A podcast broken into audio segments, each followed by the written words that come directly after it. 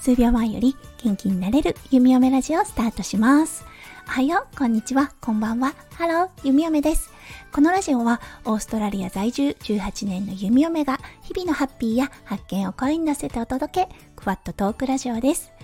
今日は2022年2月11日金曜日ですね。日本は祝日ということで連休初日もありますので、皆さんきっとワクワクしているのではないでしょうか。はい、弓嫁だったんですが、昨日飛び入りでね、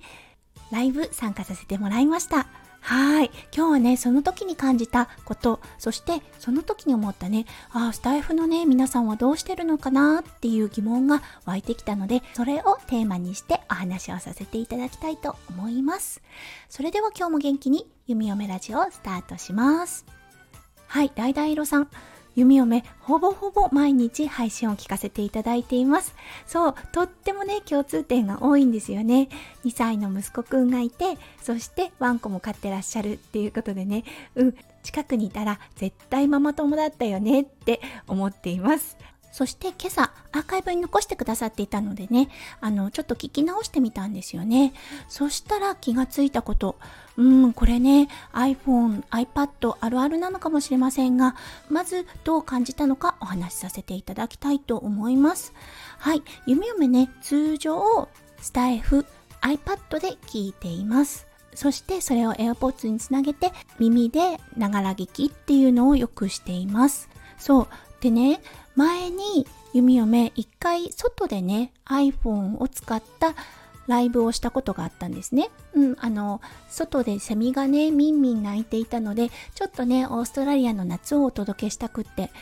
それで iPhone で集音をしてライブをした時だったんですが、もう音がね、弓嫁の話している声がもう完全に音割れを起こしていて、うん、すごくね、聞きづらかったんだろうなって思う配信があったんですね。そこから外でのライブってね、ちょっとね、ああ、難しいのかなって思い始めていて。で、昨日はね、だいだいろさんのライブにあげていただいた時、弓嫁あの iPad を使っていたので、そう iPad と AirPods を使っていたんですよね。で、AirPods を外してダイダイロさんのライブに参加させていただいたんですが後から聞いたらとってもくぐもっている声だったんですよね。うーんあらと思って。多分アーカイブで聞かれた方聞きづらいだろうなっていうような声だったんですよね。そうということでね皆さん一体どうしてるのかなって思ったんですよね。弓嫁今この配信はね iPad にイエティのマイクをつなげて、そしてそこから収録をしています。確かにこのマイクにヘッドホンつけられる場所があるんですが、そうすることで弓嫁自分の声を聞きながらライブってできるのでしょうか？ちょっとね、そこがわからないなぁと思ったんですよね。例えば今この収録をしていてちょっと聞きたいなって思う場所あるじゃないですかそこまでカーソルを持っていってそして聞くとき必ずこの接続しているマイクの部分ですね。そう、それを外さないとね、音が聞こえないんですよね。うん、果たしてライブ、例えばね、コラボライブだった時、皆さんの声を聞きながら、そして自分もアウトプットできるのかなって思いまして、うん、ちょっとどうなのかなって思うところなんですよね。そう、今だから弓嫁、ヘッドホンを買おうか迷っているんですよね。